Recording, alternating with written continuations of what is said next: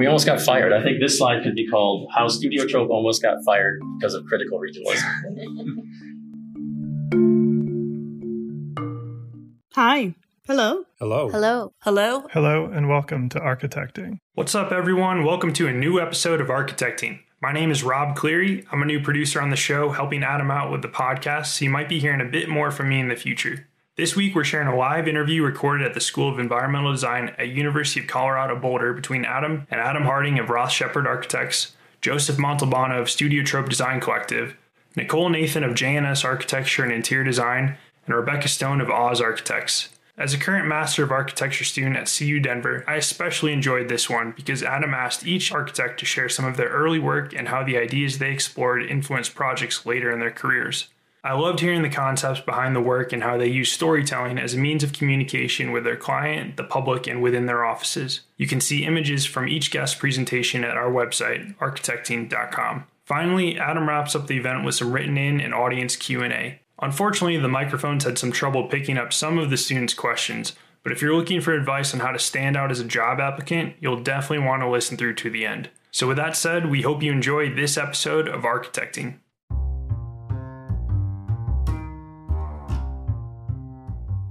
Hey, we're happy to be sponsored by Modern in Denver Magazine. For over a decade, they've been crafting fantastically curated content on Colorado designers and projects, spreading the gospel of good design within our region. And I love how the goal of Modern in Denver aligns with the goal of this podcast to better build up and connect the community of Colorado designers. So go buy a copy of the magazine at your local bookstand, subscribe to their weekly email list, and follow them on Instagram. Check it out. Yeah, cool. All right, well, let's get this thing started here. So, uh, yeah, thanks for thanks for coming. This is uh, interesting uh, coffee with an architect uh, event.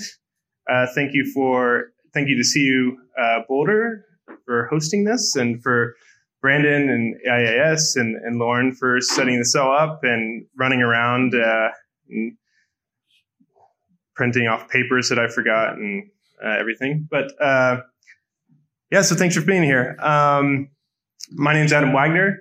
Uh, I'm a, a Denver-based architect, uh, uh, principal at Vessel Office of Architecture, and I teach at CU Denver.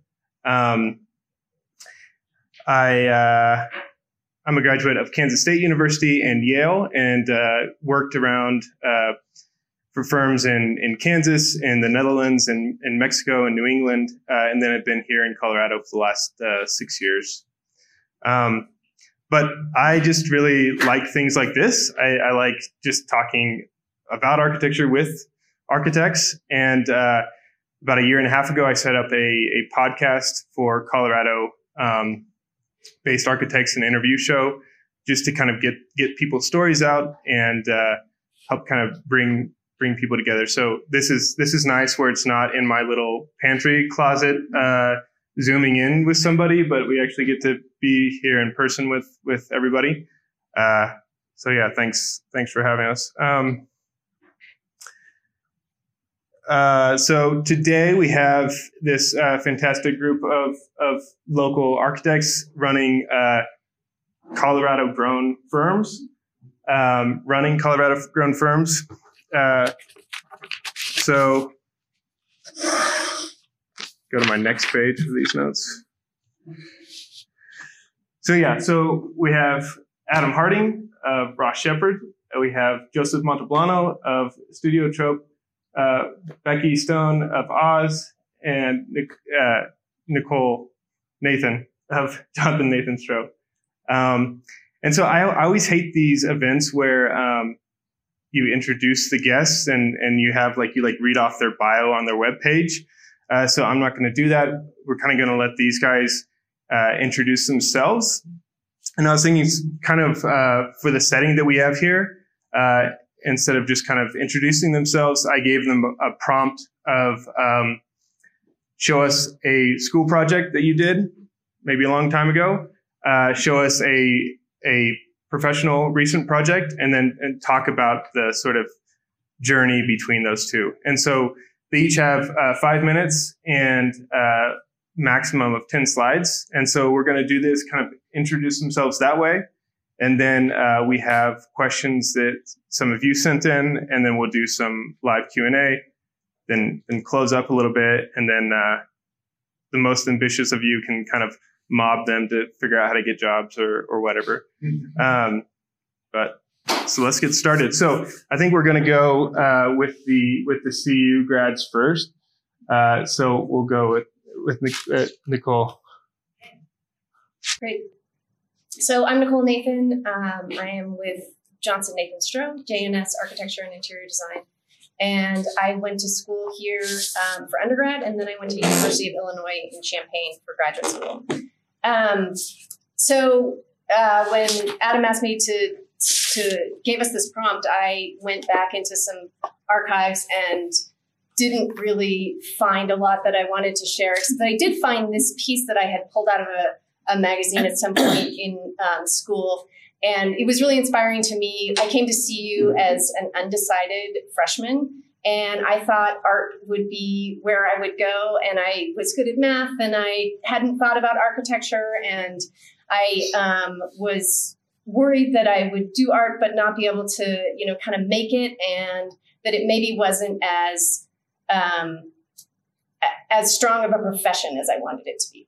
So I found the environmental design um, building, and someone told me some stories about staying up all night, and they were very passionate, and I was, for some reason, thought that was a good idea. So I, I came to um, to this building and uh, went through undergrad, and then I went to University of Illinois, and so this is a a project that I just picked this project because first of all, it looks very um, not very in depth to me, and but um, the reason that I chose this one to show is just because at the very top there, just a little bit cut off, but you can see this image of um, an Aboriginal art piece. And I think this is really kind of the beginning of where I was really searching for a story or a reason behind the design decisions that I would make in school. I really struggled in school to um, stick with a design decision. I just would think of a, you know a lot of different ways it could happen, and um, and it was really tough for me to kind of commit to something. And so for me, the journey as an architect is really figuring out um, what is going to be that guiding rudder for me as I move through design and um, into my career. So this one kind of shows the beginnings of that. I was very much looking at um, you know precedents in indigenous work and looking at um, this idea of kind of passive cooling with courtyards, and so that's um, that's the reason I'm showing this slide. But let's move on. so um, so this I chose one project, and this project was pivotal to me and to our firm. And so this is the Maven at Dairy Block in lower downtown. This is like right in our backyard. Our offices are right across from Union Station. And so um, this is a hospitality project, which is one of our expertise.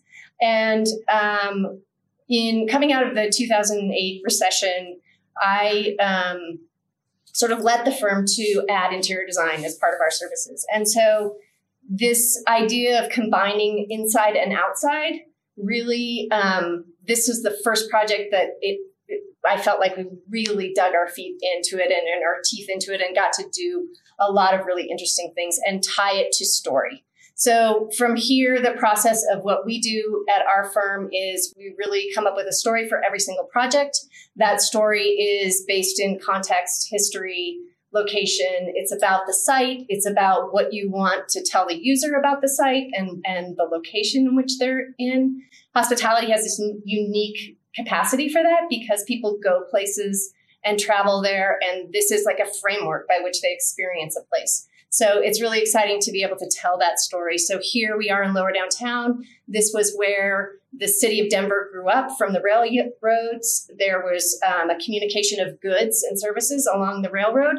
And as the um, this part of Denver grew up, these buildings remain. So we've got warehouses and factories, and um, they look a certain way. And you know, it, there's a lower downtown design review board that wants to help keep that you know historic piece and really create work that is contextual to that and that's why eh, one of the reasons that that place feels so cohesive and that people want to spend time and live and work and play there. And so we wanted to tell the story of the maker and kind of look back on the history of what happened in Lodo. What was happening when we were working on this was that it was more about startups, but it was still about this idea of pass- passing ideas rather than goods. And so um, there's there's an alley behind this building called Makers Alley. This whole entire block was developed at once, and those two um, things communicate with each other. And so it's curated really beautifully. So this is some of the interior pieces that um, that we've done. Um, you can see that we were inspired by artists living in lofts in lower downtown. Um, this is a mural that's painted directly on the wall. Um, so really getting into every single detail of this project was so exciting, and I could go on and on, but I have not very much time. And then you can see it here contextually, which is um, is was something I wanted to show because to us that's super important about how it fits into the fabric of the um, the urban atmosphere. And this is my uh, business partner and myself sitting in the alley uh, of Dairy Block, and that's my story.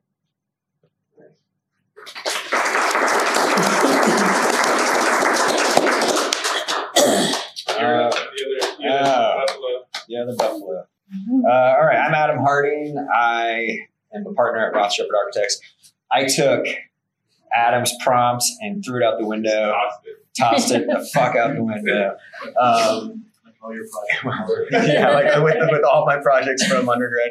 Uh, I went to CU here uh, and I graduated in 2004 and then started at Roth Sheppard about a week later and haven't left. So that's a weird story. But I, uh, I want to kind of take you on a journey of my projects, um, starting from some earlier work uh, to some later work and kind of tell that story. Um, similar to Nicole, it is all about storytelling and the concept. And so uh, back when I first started at Roth Sheppard, we were doing a lot of Tokyo Joe's restaurants. This is one in Southglenn, Colorado.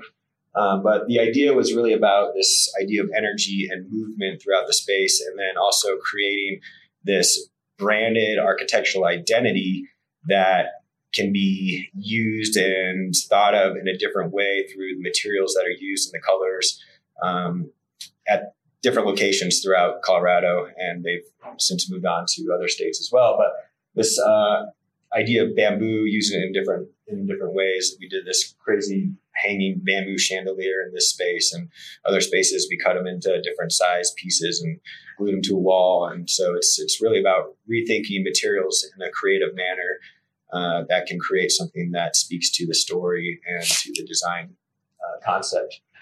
Uh, DC10, uh, Brandon and I actually worked on this one way back in the day, uh, but this was a nightclub in downtown Denver.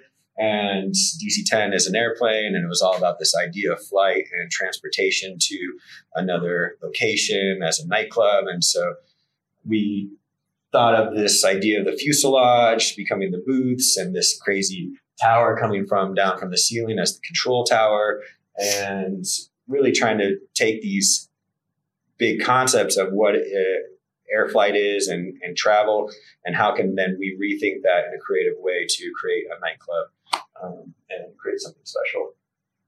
This is Mod Market. Uh, this is not too far uh, down the street. This is their first location, and it's a little bit more modern than I think what the, it's transformed into now. But when they first started, it came to us. It was about this idea about this modern um, market, and we took the concept of outdoor markets and that idea of canopy that shelters the food below, and then the organic nature of the surroundings around you. And so this uh, that horizontal canopy shielding the, the market space uh, create be, became the concept of this linear tube, uh, light tube throughout the entire space. And, um, and then Houston Police Department. This is a project down in Houston, obviously, uh, but this I the concept was really came from the mantra of the Houston PD, which was um, uh, it was, was it justice through law, mercy. I forget what it is, but but the idea was creating this this very rigid structural system and using these tilt up concrete panels to create that system, but then having these areas of respite be those areas of mercy that recess into the building that are carved with wood and that and glass that becomes these welcoming moments for not only the public but for the staff and the PD that enter the building as well. Um, this is Izakaya Den. This is a sushi restaurant in downtown Denver. This concept is all based upon the idea of the Japanese design philosophy of wabi sabi, which is finding the beauty of things imperfect and asymmetrical and how things, when they patina, they become more beautiful. And so the idea was to also create this restaurant that transformed every time we were there with the seasons and how it opens up and breathes and letting the metal panels just go up as raw material and letting it age and rust and become more beautiful every time. And so every time you go and experience the space, it's changed and it becomes something different. Uh, this is the View House down at Centennial. Um, this was uh, an interesting project because it was an old Texas steakhouse that had a big barn structure on the back. And so we added about 15,000 square feet to the front of this modernized barn like structure that opens up to the views to the west and um, just became this modern interpretation of what a modern farmhouse could be attached to this existing farmhouse structure. And then Blue Moon Brewery, this is also downtown. Uh, the concept of this was based off of their the brand's concept of you know this unique brewing and fun um, ingredients coming in to create something different. And so they really wanted you to walk into the space feeling like you're in Blue Moon Brewery and no other brewery. And so we played off this idea of the Blue Moon and the Valencia Orange, which they're most famous for for their beer, and this idea of the circle, and really trying to play that all throughout the entire space, thinking creatively creatively about how we break up the space using these big concrete industrial pipes to create booth seating that then relates back to the circle and the moon and the orange. And um, it's that idea of creating whimsy throughout the entire space. Uh, this is Tradecraft Industries. This is a uh, a co-working space for the AEC industries, so architects, engineers, contractors, and the concept behind this was how can we use off the shelf materials in a creative way that are utilized in that have multiple uses. And so we took the 20 foot long shipping containers and basically created the entire base out of them. And at the very end, it's got two 40 foot. And so that creates a big bullpen center space, which becomes a co working space. And then we poured a concrete slab on top of the containers and then we wrapped it in a pre-engineered metal building and put offices on the second floor that have windows out, and all the containers open out to the outside so that they could be rented out for contractors to store their goods. And so was really thinking about how can we use these pre-manufactured or these components and use them in as many ways as possible to create something unique and special. Um, and then this project is Kaffe Landskap. It's down by Union Station you ever go downtown, it's um, in the Coloradan building.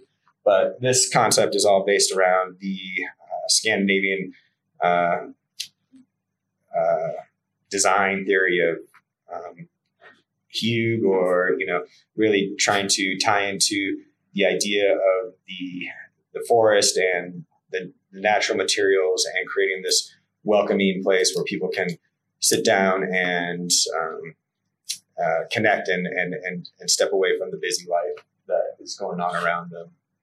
And then this is the Rabbit House. This is a project that was interesting in, in the fact that we uh, we took a, a 1939 one story Tudor house and we basically left the exterior shell of the existing brick house and then extruded the new volume out from within it and and to create a second story. And so it was a it was a unique way of thinking about how we take those principles of a Tudor house, the pitch of the roof, and the noble materials and rethink it. And so it's not necessarily um, just another pop top, but it's reimagining what a Tudor house or how you can relate to a, a traditional Tudor house in a modern context and way. Um, and that's what I got.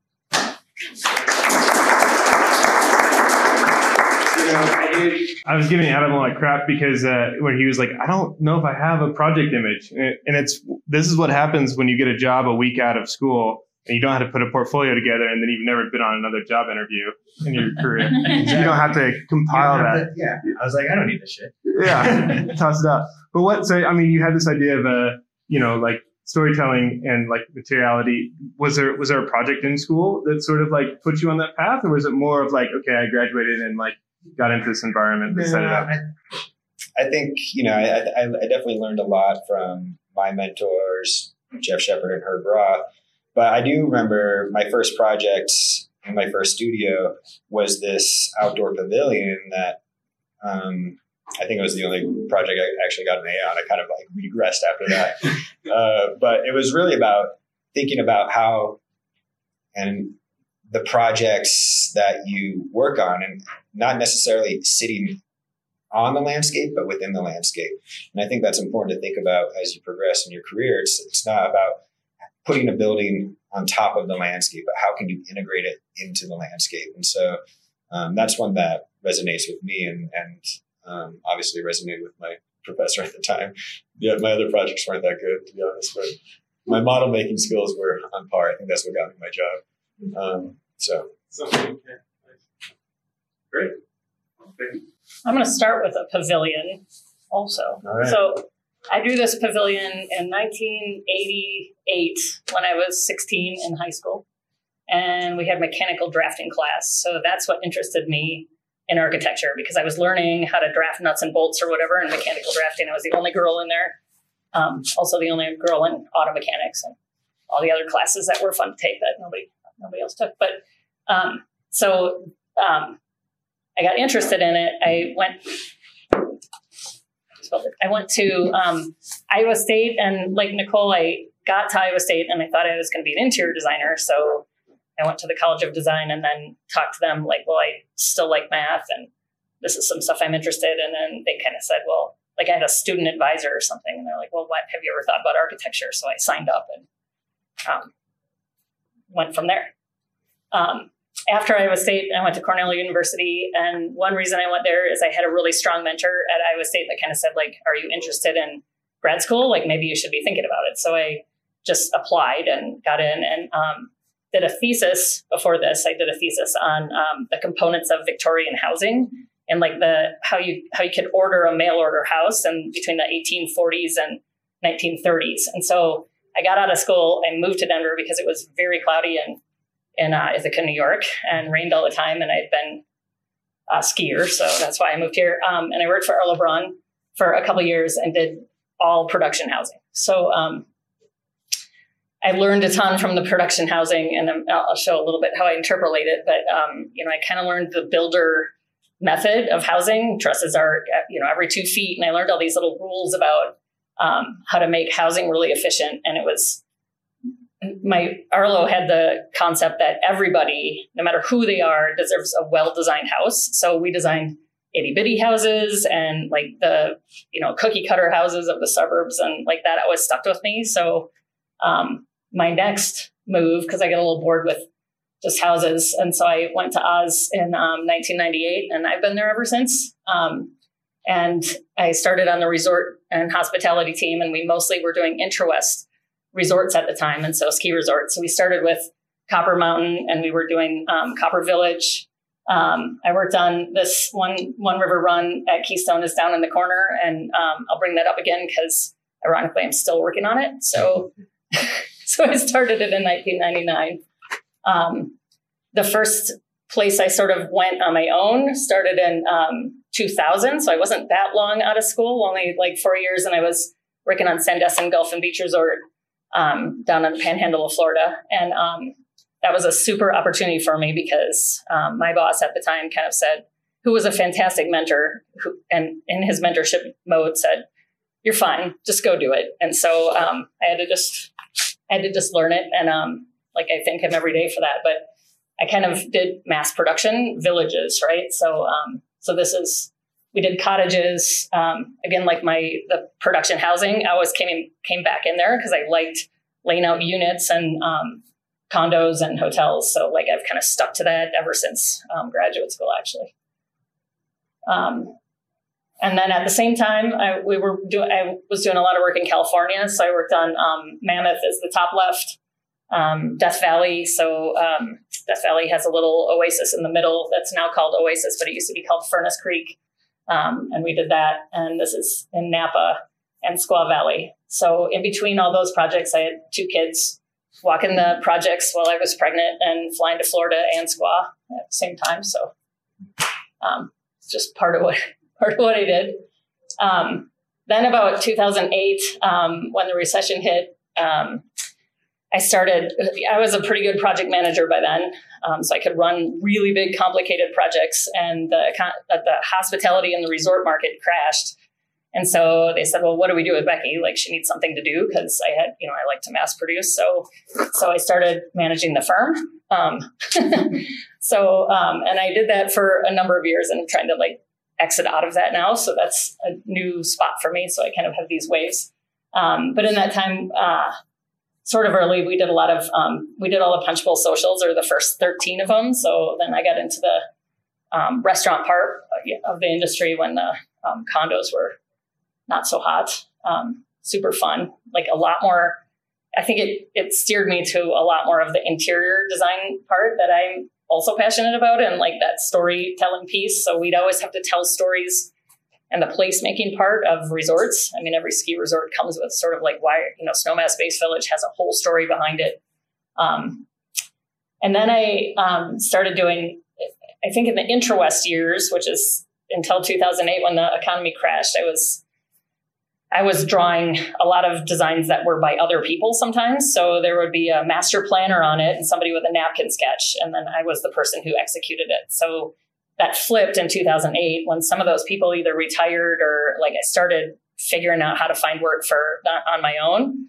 And then you start seeing like my design come through. So I think one of the most valuable things is that was a pretty long span, but I got like tremendous mentorship from it. And it wasn't always at my firm. Like I got mentored from the developers at IntraWest and the the design architect out of Vancouver, or like it came from various sources, right? And and so today I can talk some of this stuff because I just like absorbed it um, from those guys.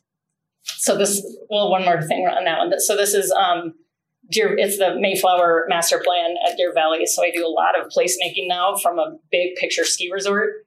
Um, that that's the gondola. We lost that job, but it was the gondola um, at Big Sky um, competition. Um, and then, and then right now, um, we're doing a lot of more boutique hotels. So the the market for um, what I've done is like gotten a little bit smaller and a little bit more boutique. So these are the projects we're working on right now in Whitefish, Montana, um, which are just really fun. And each of them has like a totally different concept that make it really fun to do and I've switched out of managing the firm, so I get to spend more time on design, which is why I went to school too. So, one one word of advice might be like I never thought I would like doing the business part, but I wish I had more business class when I was actually in school. That would have helped me. Um, and then I'm we're, we're we're working on a lot of retreats. So this is a corporate retreat in California, and also really fun because the scale just shrunk down. You know, I did all this like super big stuff, and finally I had to do stuff that's a little bit more detailed. Um, and smaller. So that's been really fun. And then I find myself mentoring um, a lot. I have a team that's 45 people, and Oz is 135. So um, 45 of us doing resort work is is a lot. It's like a firm within a firm. Um, so this is One River Run from 1998, but this is going to be Kindred at River Run, which will break ground in one month. Um, so after that much time, like I'm finally gonna like I'm going to stay there until I get that thing built. it's going to happen. and then I'll end with um, this is Lone Rock Retreat. So again, a retreat, and this one was a um, not for profit, and it was it's a retreat for um, public educators to come and like gather and socialize. And so we had to spend a lot of time on the interiors, like how do you get people that are coming from all over the nation on grants to um, be able to socialize with each other, right? And they have some are introverted, some are extroverted. How do we mix them up? Um, so this is sort of my inverse pavilion from 1998. So I thought I'd end with that one. Still trying to get that pavilion though.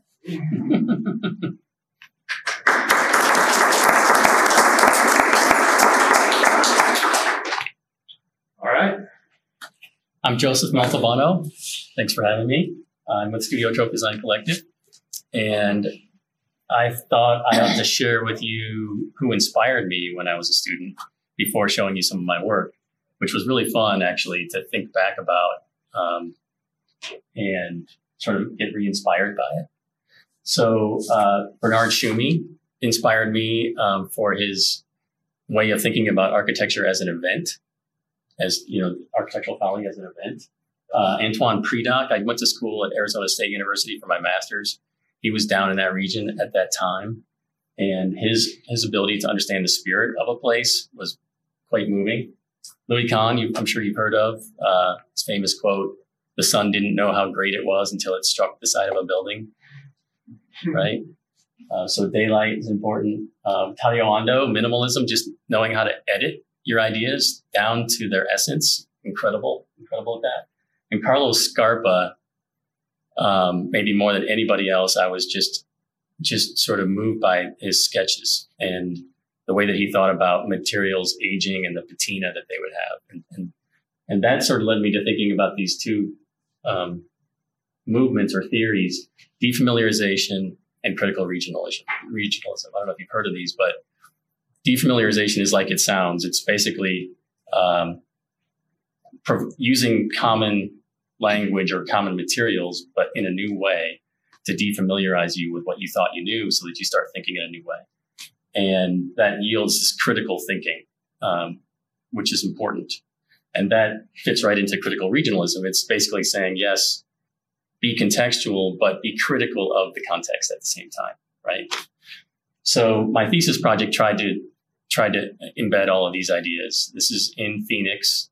Um, this is the entire sixth year of my education. I was able to focus on a project, which was really incredible. I spent a lot of time on this site. This is at the end of the runway in Phoenix, Sky Harbor Airport, like literally right at the end of the runway. You can kind of see a clip of it there. And so these planes are just 100 to 150 feet over your head when they're when they're coming in. And I don't know if you've ever experienced this, but there's this sound that that airplanes make about 40 seconds after they've passed by you. That's really spooky. It's like it's you don't really hear anything. Then it's it's violently loud, and then it's quiet as can be. Like it's even more quiet than it was before. And then there's this spooky thing that happens. You'll have to just go experience it yourself. So this this really made me think about architecture as place. That site, the site is as important, if not more important, than the actual built object. So site and program needing to come together. So the program I chose was a mausoleum. Uh, it's an underutilized piece of land and it had great history. And so I thought it would be interesting to mash together this crazy airplane noise with with death in this case, right? A cemetery. Did you even like hang that airplane over the model? Like you even have the shadow of the airplane on there. It's impressive. Yeah. You know, yeah, who knows? This is too long ago for me to remember how I did that. But it certainly probably wasn't the way we do it today, right? Um, and you're going to see some pretty scrappy sketches here. Uh, but the idea was okay, how can I apply this defamiliarizing concept to my work? Um, and and really get excited about architecture as experiential more than anything. So instead of form following function, form following experience. And as a result, I was thinking about devices and the way that devices could could really be crafted around a desired experience, right? So like a pavilion that frames the, the airplane in a, a, unique way, or a chapel that's that's buried, um, and you, are completely isolated from the surroundings, and then you're opened up to it. You know, the way that the body was handled was, you know, in a way very um, particular. And again, these are all devices so that arch- architecture as a vent, you know, architecture not as object, but as an experience. So you interpret your surroundings, then an event occurs, and then you're forced to reinterpret your surroundings uh, in a way that sort of opens you up to new ideas. So I won't go into all the devices, but you kind of get the idea, right? That to to break it down into simple things like even a cart, the cart, the cart that would hold the the deceased until it was entombed, right? That's an important aspect. I remember my professor saying, "Are you uh, going to be a furniture designer or are you going to be an architect?" Right? And it was it was meant to be an insult because I wasn't paying attention to you know I wasn't designing a building like my my my fellow students.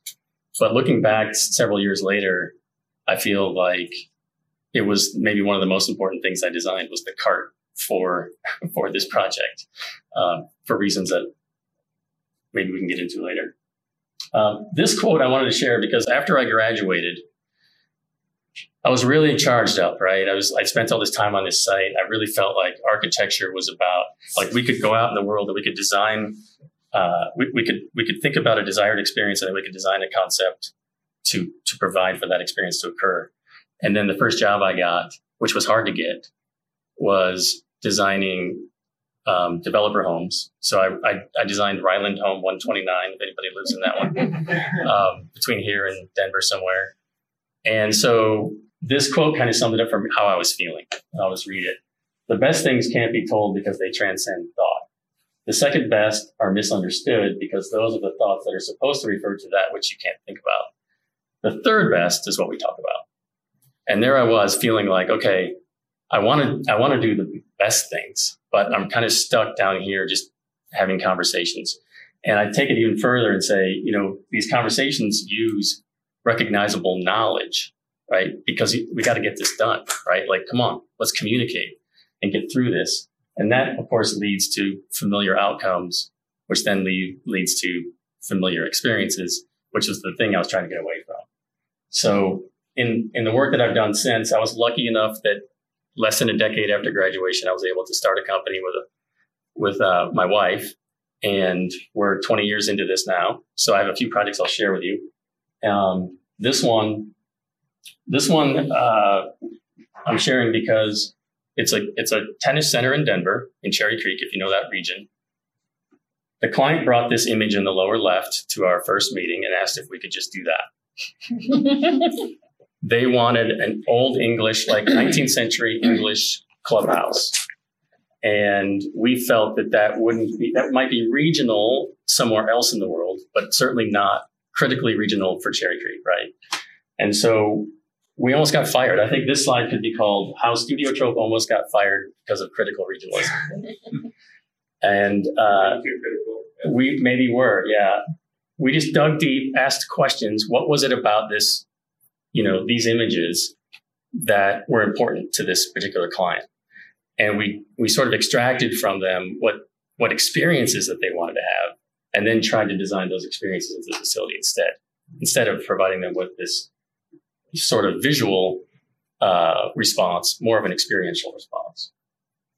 This is a residence uh, at the Erie Air Park, and the client was a surgeon, uh, a spinal surgeon, and and also a pilot.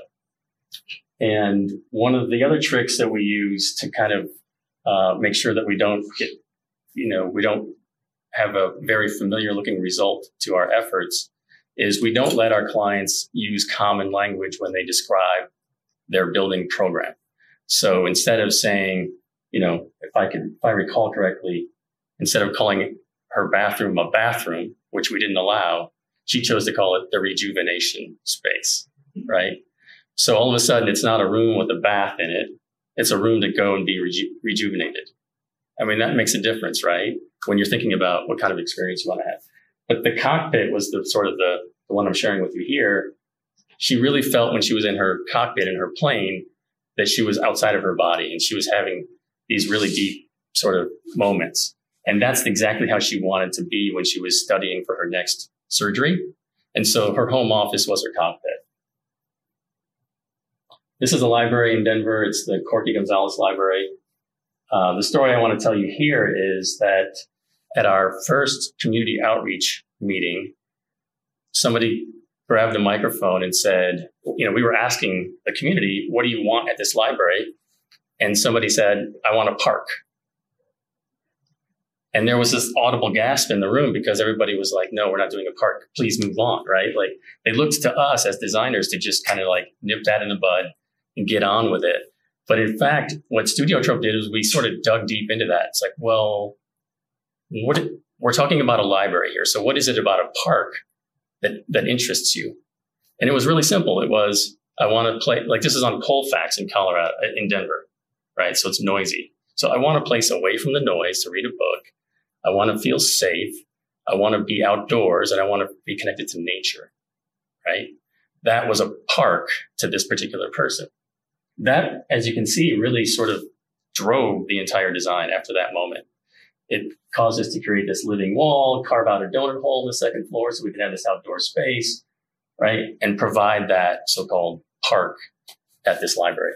And I think of that as the Tschumi experience that I was so moved by in school, where Bernard Tschumi would crash together different sort of disparate programmatic features into one building. And you don't necessarily think that they would go together, but in fact, they make each other better. This is in Boulder, right down the road here. This is the National Institute of Standards and Technology. I included this one because of the spirit of place that I talked about with Antoine Predock. I think this is maybe the closest Studio Trope has come to really capturing the spirit of a place with our design. Um, if you've driven by this laboratory building, it was built in the middle of the last century, all concrete. I think it was ahead of its time. There was some concrete, you know, sort of advanced thinking there, but what's happened inside the building for the last 60, 70 years has been incredible, right? In terms of creativity and how they've grown. And that hasn't been reflected on the exterior. You, you drive by today and it looks like 1950. So, so our charge was to, to talk to the, to, you know, those that are working in the laboratory, the scientists, extract from them what it is that they're doing. One of these guys says to us, light, did you know that light carries all the information? Like, no, I did not. But that's kind of like what Louis Kahn said in a very different way. Uh, and so we worked on this light shroud, which was meant to give them not only a more energy efficient building, but sort of respond to what charges them up. Because th- this is a place that houses the atomic clock. Okay. So this is highly uh, detailed uh, uh measurements that are happening here. And apparently it's all being done through light and a connection to nature. So what this shroud does is it not only casts, you know, a, a fun pattern onto the ground and on the wall, changing throughout the day, but also the shroud itself. Um, if you watch this in video, it, it dances also. It's designed in a way that the light comes through, hits it, and sparkles and changes uh, in a way that um, I think is reflective of the spirit of that place. And then lastly, just because I was told that designing furniture is not architecture, I wanted to share with you that we did start a furniture line. And instead of starting with a client and then going to a manufacturer and then installing something, we started with the customer. So back to the experience that I was talking about. Um, what is it that the customer wants? Never mind having a client yet. And then take, take that knowledge to somebody who wants to serve that customer and then find a path to get that done. Uh, so it's kind of that loop of customer back to customer.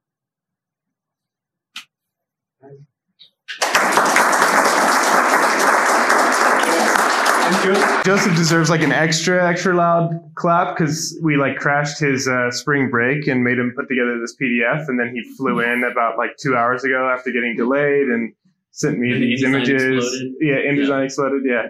So, thank you.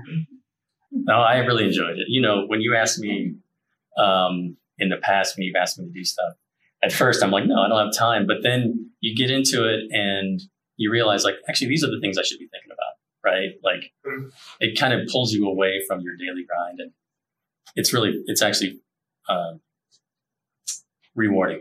So, yeah. thank you. I think so. We'll we'll get to some of the questions you guys sent in. Um, maybe to Joseph real fast, kind of picking up on that. The question was, uh, what helped you develop your most important skills in college? Um, really, really close relationships with like-minded students, um, who, you know, sort of egged me on to to explore things. Um, you know, beyond just you know, let me show you something and get your feedback it was more of like there was one person in particular who I got I became really close with because of how much he challenged my ideas and point poked holes in all of it. Right. So I think I grew as a student, A, because I had some really fantastic professors, but mostly because I found two or three uh, colleagues that I guess geeked out as, as much as I did on some of the stuff that we were exploring at that time. Uh, let's go to another question. Be thinking about other questions you guys want to ask. Just raise your hand, blurt it out, throw it at them. Uh, let's say um, let's go let's go Adam because you were you were so successful at this. Uh, what was the the most useful thing that helped you land your first architecture related job? um, Portfolio. yeah, but no, my yeah, my non-existent portfolio. Uh, I think just being your authentic self, showing what skills you have to offer.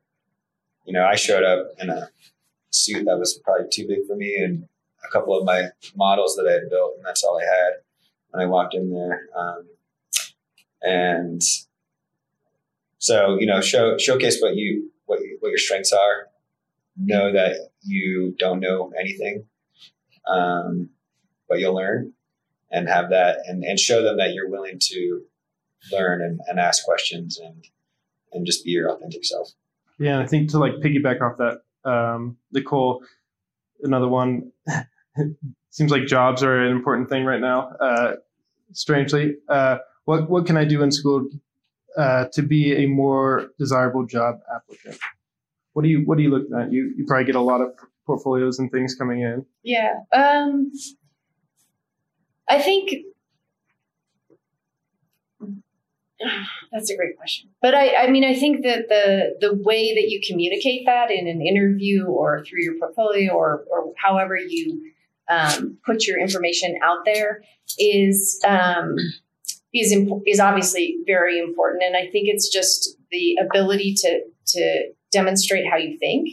Um, that you can take an idea from here to there, and even if it's not the um, the best idea in the world, doesn't matter. Just that you can think it through and bring it all the way across the board, and um, you know if and that you could be able to quickly sketch or solve something, um, whether it be by a hand sketch or a um, SketchUp sketch or even a Revit sketch, whatever that that you can do that really fast and just you know put different iterations out there.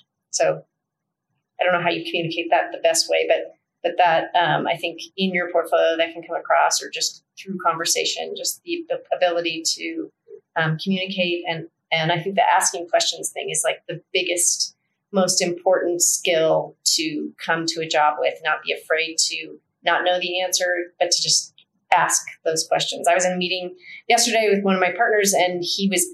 We were talking about this new project that we're doing that's on the East Coast, and it's a completely different structural system than we have used before. And I was sitting there going, God, what, what is that? You know, I was thinking to myself, I don't know that.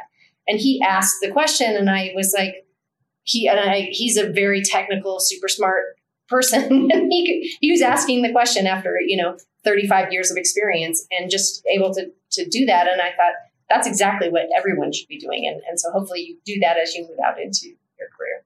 Yeah. I think it's so important, right? Of like, of somehow relating to that firm or to the, to the person on a personal level, right? Like Yeah. I'm getting so many of my students saying, yeah, ha, ha, ha- what's, what's the thing to ask somebody in this interview? And I was like, you know, forget that. Just like LinkedIn stock that firm that you want to work at, find the intern or whoever, buy them a coffee, get to know them, get to know their boss, get to know that, you know, like integrate yourself into it. Like, I think when I moved here, I thought I was like really hot shit with my, uh, with my Ivy League degree and then uh, had, had trouble landing a job, but I like showed up at Joseph's door and, uh, he didn't give me a job, but like we became, became friends and, and, uh, you were going to pay me to, no? uh, but I think like, Or Ivy League.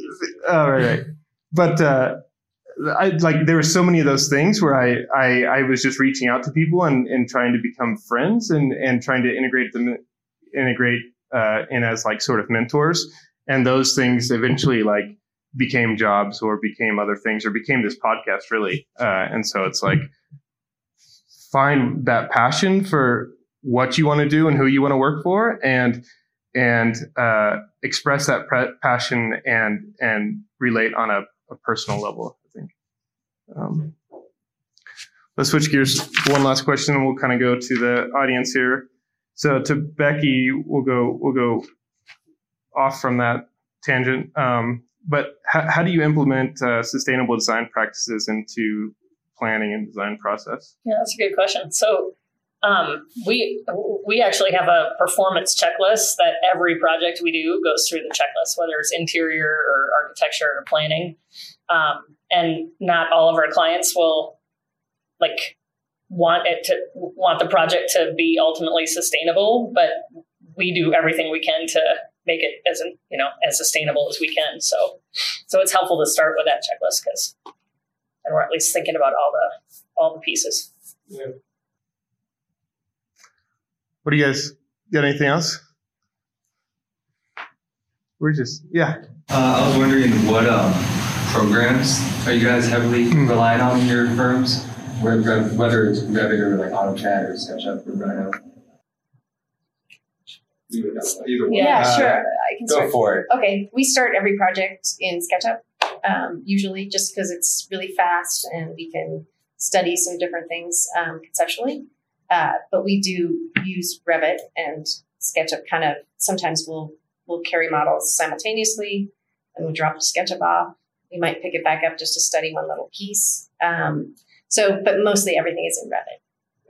We do the same thing, and then we render it in Enscape or um, Lumion or something to make it look good. Yeah, very similar. Um, I would say you have to know how to use Revit really well um, for us to be able to bring somebody on in our company. Um, so a lot of times we will ask people to, you know, come back in a year or two when they have more experience with Revit. Um, if they don't already have that, SketchUp we use for for design thinking, um, but we also a lot of us still love to draw with our with these things. And so we have iPads and the you know the, the really amazing pencil, and then we use Miro. So we'll drop images into the Miro and then we'll sketch over them. And what's beautiful about that is we're all working remotely now more than we used to. So we can collaborate almost as if we're in the same room with that tool.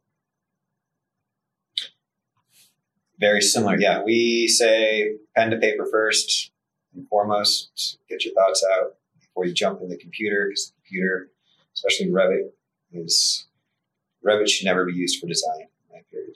in my opinion, um, it's a production tool only. We use SketchUp for all of our designing, so pen to paper and then SketchUp. Um, I still use AutoCAD just because I'm old school and I can work through a floor plan really fast and efficiently that way. But then we do all of our production work in Revit and we render in Enscape and similar. But so Thank you. Yeah. Um, what role does like the technical side of like structural materials like canvas actually develop? Like what role does that side play in your conceptual part when you're coming up with concepts? Like is that something you think about or does it ever like come to limit you later? you, you definitely think about it Mhm. as you're designing for sure. And so having that background knowledge of, you know, as you're working through a concept of, you know, how is this actually going to be built? How is this structurally going to be supported? Even though you don't know exactly what the answer is, but you're starting to think about, you know, well, all right, this canopy isn't going to be able to float out there 40 feet by itself. You know, like it looks cool, but you know, so you, you definitely think you have that knowledge in your in your head as you're working through a, a concept or design or an idea, and having that background knowledge to think about the structural grid or how things are put together definitely helps inform how that design comes to life. At least for me. Yeah, for us. Yeah, I think maybe that's why you're hearing like Revit's not a great design tool because Revit expects you to to make those decisions as you're, you know, con- conceptualizing. And I think that's where SketchUp is, per- you know, the preferred tool because you don't have to yet decide what that wall is. You just know you need like a vertical thing here. Um, so people like me who I don't even use Revit, I, I, I get to cheat for a lot longer period of time without having to think about those things. But that's not necessarily a good thing, right? Especially the economy we have right now where, um, you know, there seems to be a shortage of everything. And so you really do need to think locally and you need to think about, you know, efficient, how can you get the most out of the materials that you're, that you're, that you're selecting. Uh, I think we used to be able to get away with a lot more of like, oh, I don't care if it's made in Italy. Um, it can get here in two weeks. Uh, I think for good reason, those days are beyond, behind us. And, and so I would, I would suggest that material becomes part of the driving force of the, you know, of the design. Just for one, if nothing else, keep it on budget. I think the other thing that's I I think important to know is that you're you know you're not alone. So as you're going through that that design, like for us, we do we do we are, we're niche experts in housing and hospitality. So we we're seeing the same systems over and over. You know, so we're using them uh, repeatedly and and understanding kind of what you can do when and and and figuring that out early in the process is is really important. Um, we also do you know golf clubhouses, and so um, for example, we're working on one now, and it's um, it's mass timber, and it's got you know a lot of really interesting details. But I think that the the critical piece there is to understand that you have a team and to to leverage that team as you go.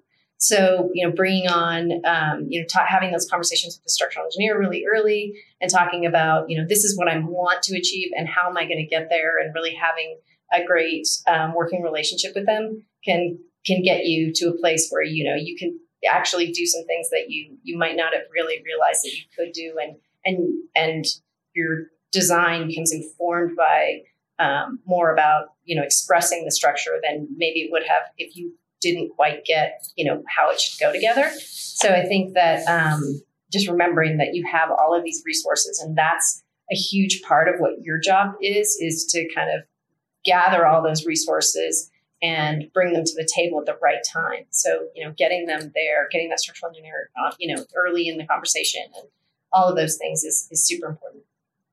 Yeah, because I think it's interesting. Like that, your your question when you sent it in, right? Uh, it was worded, "What what software design programs do you use daily?" You know, and for for each of you, it's probably mostly about the collaboration, right? And it's about bringing the people together, and a lot less of drawing in Revit or something like that, but more of Excel or or whatever. But um, well, and even when we're drawing in Revit, we're we're sharing the model with structural and mechanical all the time. So it's on the cloud and it's being shared. So it's really it's a it's really collaborative. Yeah. And I think you know talking about programs, uh, I'm trying to come up with the, with the right name for it, but I'm I'm I want to teach this class called like. Uh, draw not shitty Revit or something like that because I'm a big Revit fan and and and in our office we start in Revit and I think it's it's a tool and it's how you use it. And we're using a lot of conceptual masses and things like that where we're not defined to the the families that it gives us. Um, I would I, I had uh, Peter Peter Eisenman for a studio in grad school, and he said no Revit, and I did Revit the entire semester, and he never knew because you were doing it in a different way, right? And you're not doing the sort of out of the box kind of stuff. Um, yeah, I think that's a great point. I'm uh, remembering that it's just a tool. And you know, whatever tool is the best one for the moment is the one you need to use. And Revit tends to be the best tool for the documentation piece. And if you know how to use it the way that um, Adam's describing, then it's also the best tool at, at the beginning. And sometimes I will say to people working with us is, you know, I would do it in SketchUp. You can do it in Revit, but whatever tool you choose, it has to be the tool that you know how to to make it happen. And so, um, and it could be by hand or it could be in trace or whatever. So See, I find people a lot of times at Studiotrope they're frustrated because they can't get the tool to do the thing they want to do. Mm-hmm. That gets me really excited, mm-hmm. right? Because it's like, okay, that means you have an idea, right? Like you're you have more conviction about this thing than the palette of tools in the toolkit are giving you, versus you know the you know let me just learn all the rules of this software and then do exactly as it says, right? Yeah. Uh, so I it's it's it's not profitable to be fighting with the software, but I do I do appreciate it now and again. You know, where we're like forcing this to do something that doesn't want to do. Um, and I think that's kind of what you're saying. It's like Eisenman didn't want to see it because he had this he had this sort of maybe limited idea of what you could do with it, and then you did something else with it. He didn't he didn't even know um, that you were using that tool. Yeah. What else? I have a question. Um, what would you guys consider a red flag in someone who's applying to work at your firm? Like something like, oh yeah, I'm not hiring that person, and like it doesn't immediately doesn't work. Well, so I, I, I did the interview prep a couple of weeks ago here, and I think your portfolio is really important as a first impression. If you if you're called in for an interview based off your portfolio, you you got your foot in the door already because you made it to that point and you're talking to one of us at that point. And so, you know, it's really about showing your personality and whether you're a good cultural fit at that point because you're going to learn the programs and the things that you need to do. So really focus on that portfolio. And as Nicole said, you know, that ability to show how you can think through a problem and solve it. And, but also graphically make sure that it's well done, you know, look at look online and find the best examples of portfolios you can find and what people are doing and not necessarily copy it, but mimic it, you know, like take those cues of what makes it great and follow that, you know, and, and create something that is your own. But that is what is going to get your foot in the door. And once you're in the door, then it's really about culture and fit. And so just like I said, be your authentic self.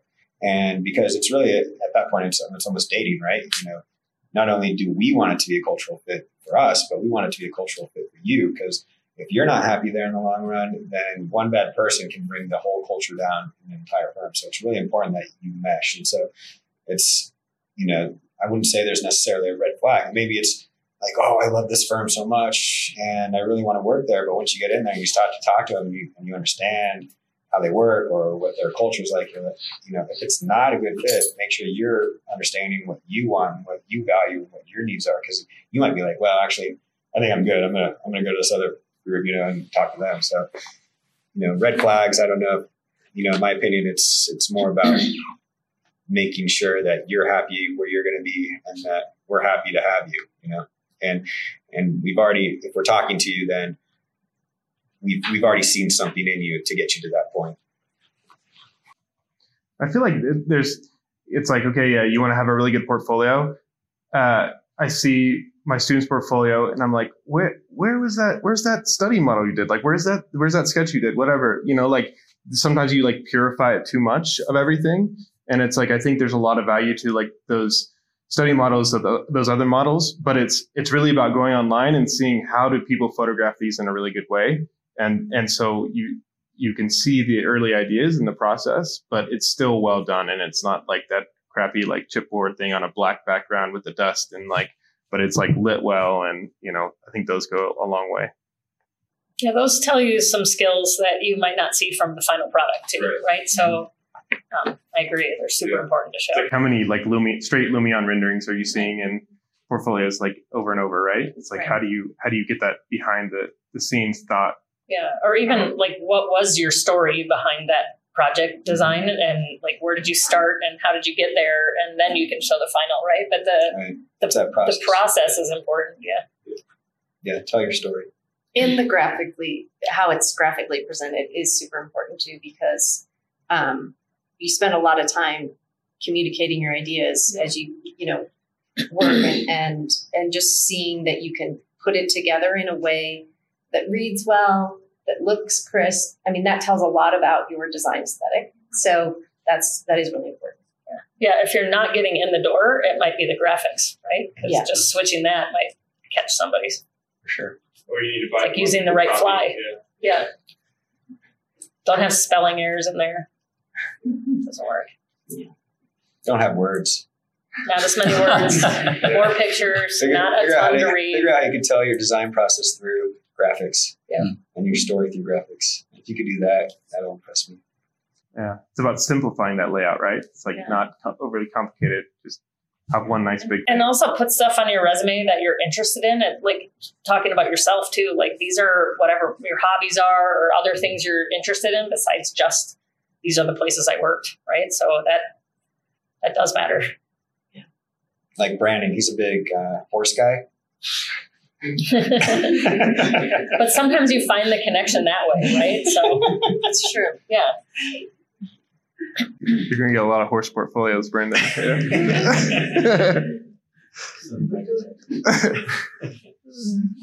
yeah. Um, I'm not a student, but I'm just curious to know what do you think helps folks stand out besides portfolio or maybe resume? Are there other things that students can do to stand out?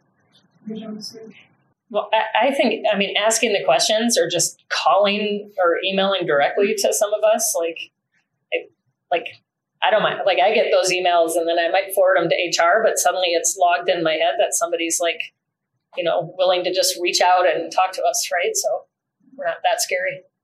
But when it only goes through HR, like, I might see something that HR might not even see. So, I think you know. I think the other thing is getting involved too. You know, getting involved in the AIAS and the connections that you make there, and the people that you meet through that. Um, eh, you know, as a professional, getting involved in AIA and joining a committee, and and just really understanding how you can grow your network. And because a lot of the times it's about who you know too, right? And so think about, you know, I, I always say it's like I'm, I'm always happy to meet new people because you don't know where those relationships will take you um, down the road. You know, you might get called up 10 years later and be like, hey, so and so, I got this project. You guys want to do it?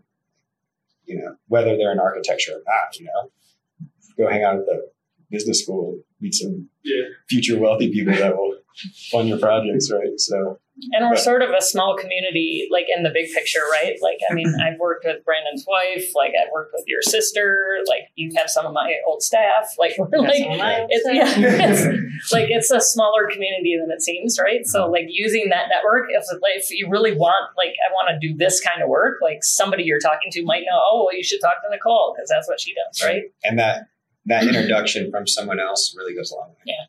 I think also just showing up in an office sometimes is um, is a good way to just you know knock on the door, drop you know hand drop off your resume, and um, just you know maybe you can talk to just the front desk person, but that really would differentiate you from uh, you know a bunch of resumes that come in, you know, or portfolios that come in, you know, through through email. So sometimes even the tangible piece, it could just be one sketch and your resume is um, is a great opener. And maybe Adam said this before, but when you get an interview, like know who you're interviewing with. So, like I interviewed somebody the other day that was not a student but switching jobs, and like that guy knew everything that I worked on, right? Like he stalked everything. So, but but it was it, but it made it an interesting conversation because he'd actually done so much research on what we do, um, which was impressive, right? It doesn't you just have to know who's going to be in there. It doesn't take very much searching on the internet. So, and he had really good questions because of that, because he'd already stalked. Like, how come you didn't do lead on this project, right? Well, good question. Yeah. Yeah, but, but they were good. They were the right questions. Yeah, yeah. I wish we did. Yeah. Uh, I mean, and I think like to Nicole's point of like walking into a firm, you know, it can be so scary. And I think getting over that idea of like failure, like you're going to get a lot of rejections and you're going to get a lot of people not emailing you back, but to not let that down, right? To, to keep going. And the people who do pick up the phone or who do talk to you in person, like those are the people you want to know anyway, right? Like the rest, you know, maybe keep trying if you really want it, but otherwise you find the people who, who are genuine in their interest of you. I would say also think about why. Mm-hmm. You know, answer the question why, because at the end of the day, you're really you're trying to differentiate yourself, and if you could say why you're interested in a job with a particular company, you're likely going to differentiate differentiate yourself just by explaining that, because it's highly unlikely. Be quite a coincidence if there was another person with the same answer to why they wanted, unless of course it is that very sort of familiar response of I need a job or I need money, right? But if you really ask yourself why, why do I want to go work at this company? And put some thought into that. And then I'm always intrigued by like the first couple sentences, because to your point, like no words, right? Like you're not going to read a dissertation. Um, but I'm not going to read anything to be honest. Adam's not going to read anything. I will read a couple of sentences I'll read a couple. at the top, and that that's either like that's going to be intriguing or it's going to you know not connect with our with what we're looking for. So someone should try to get a job at Roth Sheppard with only words, no pictures. Only words? They have to be like the best. uh, Adam, Adam, Adam, Adam, Adam. yeah, yeah. That'd be interesting. I'd laugh. Well, and I also maybe um, like when I moved to Denver and did production housing, and you started, it wasn't like my dream to do production housing, but I had three offers, and Davis said, "Well, we'll put you in our firm, but you're going to do marketing for like the next two years, right?" And I'm like, I already did that as an intern, you know, and during school, so like I would love to work at Davis, turned them down and did production housing instead because it because my why at that point was I wanted to learn to like we didn't even learn how to draw CAD at the time in school. So like I could get into CAD and I could like understand the whole building and so like but I but it was a spring point. It wasn't necessarily like, oh, I'm gonna go into production housing and that's what I'm gonna stay in forever, right? So but I but absorb whatever you can from it and then spring to the next thing, right? So Oh yeah, always selfish. Yeah. always get out of it good. what you want to get out of Yeah. it for sure. Yep. So and be honest about that to who you're talking to. You know, Mhm. we, I mean, even when our employees that we have working for us, you know, if they're, we rely on them to mm-hmm. tell us what they want to learn and how they can grow professionally and to come to us and because we can't read their minds. You know, if they want to work on a big PD project and they've only been working on restaurants, they need to communicate that to us so that way the next opportunity that comes up, we can be like, hey, this is a great fit for you. This will give you that experience. And so once again, you know, know what you want to do and make sure that you're able to communicate that. And it's not that you should have like everything planned out, right? But it's but it's the idea of like sort of designing your career the same way you might go about designing a project, right? Like you don't necessarily know, but you have intention of what you're doing and intention of who you're going after. And um, and take a step and then it'll lead to the next one, right? Yeah. And I know like through AIAS and AIA, they do, there are opportunities to do firm tours, you know, go out there and take advantage of that and understand what it's like to work at a big firm versus at a firm like ours where we're 14 people. It's, it's completely different. You know, it's, you know, everyone in our firm has to know how to do everything pretty fast versus if you're starting at a large firm, you might be just picking up red lines for someone for a while. I don't know. I, I've never worked at a large firm, but And we would have a checklist, but you might not because Exactly. somebody there is going to make a checklist. exactly. So it's, it's completely different, you know. So understand what culture you want to be a part of. Really, it comes down to culture. You're spending majority of your time working in a environment, and if it's not the right fit for you, you're going to be fucking miserable.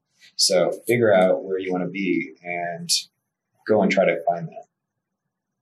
I think it goes to what you were talking about, what you got most out of school, and it's those relationships. And it was kind of the why you were enjoying those people, and the why you went to the firms you went to, stuff like that. And um, I know that whenever I worked, we worked together. That was the firm I wanted to work at straight out of school. Unfortunately, I'd already accepted another job somewhere before Mike called me. Mhm. Um, but four years later, Mhm. you know, all of a sudden I knew somebody that was working there Mhm. and got in the door. By that time, I had a portfolio that looked nothing like what you guys did. Mhm. But I got in the door, and Michael actually told me, he's like, with this portfolio, if I would have seen this, there's no way you'd be sitting here because I was doing all resort work. You know? And but just the fact that it was a like-minded person, um, and uh, you could just communicate with him, and it just clicked. You know, as you're talking to him, because it's somebody who thinks about the thing the way you think about things. Yeah. I think that was the why was really the important portion here. And you connected at the interview with Michael, or was it? Yeah. Yeah, just in the interview, he was just sitting there. He was like, he's like, okay, he's like, these are art. This is architecture. He's like, but let's talk about architecture. We just talked, and he's like, this is how you get the job. Yeah. It's like architecture and horses, like This could be somebody's next project. well, let's see. We're, we're getting kind of kind of later. Is there uh, one one more question maybe? A burning burning question? Yeah. How much uh, film and video do your firms or you use? Us personally, we don't use any film or video. Personally. So I tried to convince this school about 15 years ago to have a class that only used, and back then these camcorders are like, you know, but nobody was interested. I I I wish we used it more. I wish that because again, I'm I'm very much focused on the experience, not the picture. And nowadays, you know, you can get great videos with just about any dev- like affordable device, and you can do time lapse, and you can do uh, all sorts of like trickery with it to to extract information. Um, I wish we did a lot more of it than we do. It doesn't seem to. The only way we've seemed to be able to get paid to do it so far is if it's part of our design process that equates to like goal setting, like the client sees value in it. Um, and, and otherwise they, they look at it as, well, that's just you having fun, right? Like that doesn't, that's not for us. That, that was like something that you chose to do. So I think until it becomes more integrated into our scope of services, it's going to be difficult for us to, to be using it as much as I would like.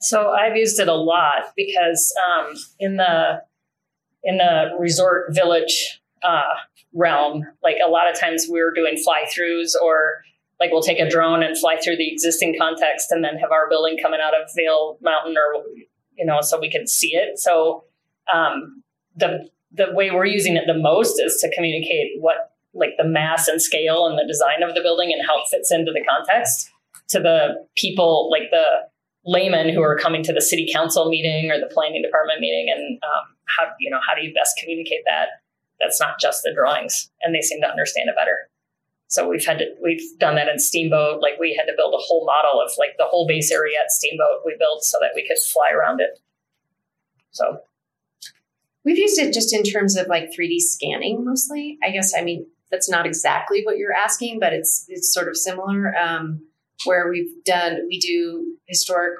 renovation work, and so um, you know having that that whole 3D scan of a building is you know very helpful. And um, you know even though you can't see into the walls, you can see and you can be sitting at your desk and then go back and forth to these um, really interesting scans and also bringing that scan right into Revit. So, um, not video adjacent, I would say. Can I ask you why you asked that question? I'm just super into it. I was wondering if I could blend the two interests. For sure. Yeah. Yeah like video fly through and like virtual reality stuff i mean it's like um, it helps to communicate it Thank you. And, and going off on that last question that came in from uh, Skippy, uh, money or fame? Money. Money. Money. you already got the fame, so you, No, I don't want the fame. No, I just want the money so I don't have to work because I can just go. You know, I was just talking about this earlier. Like, I just want to go build that mausoleum project in the you know next to the runway. You want enough money so you can work on just the things you no want to do. So I don't have to work. Work on the work, on the mausoleum. That'll be fun. That won't be work. Yeah. Cool. All right. Well, Well, you. I want to hear the answers Yeah, to these yeah, three. yeah, no, we're- Money or fame? I didn't get to hear. It's hard with fame for me. Thing for you. no, I'm kidding. i picked the money too Yeah, I, I don't know. Six hundred either way. Money sounds good. One day I'll have some. Well, after this podcast episode, you're all going to be famous. So uh, it's check check that box. But uh, no, so thank thanks guys again for inviting us here and uh, this this uh, this venue and for sitting down and being interested. And good luck. Thanks.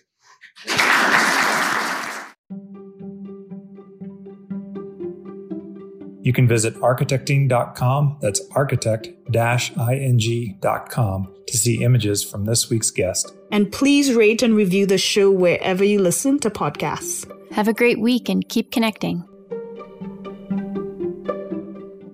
This is Sarah Hubbard, host of You and Me Kid, a podcast about starting and raising a family on your own. We just launched season two, and I'm speaking with single moms, those still considering, and experts in relevant fields to give you a real sense of what the day to day experience of solo parenting looks and feels like. Plus, this season, I've partnered with California Cryobank, the number one sperm bank in the US. So wherever you are in the process, this podcast provides some support, humor, and helpful information. Listen to You and Me Kid wherever you get your podcasts.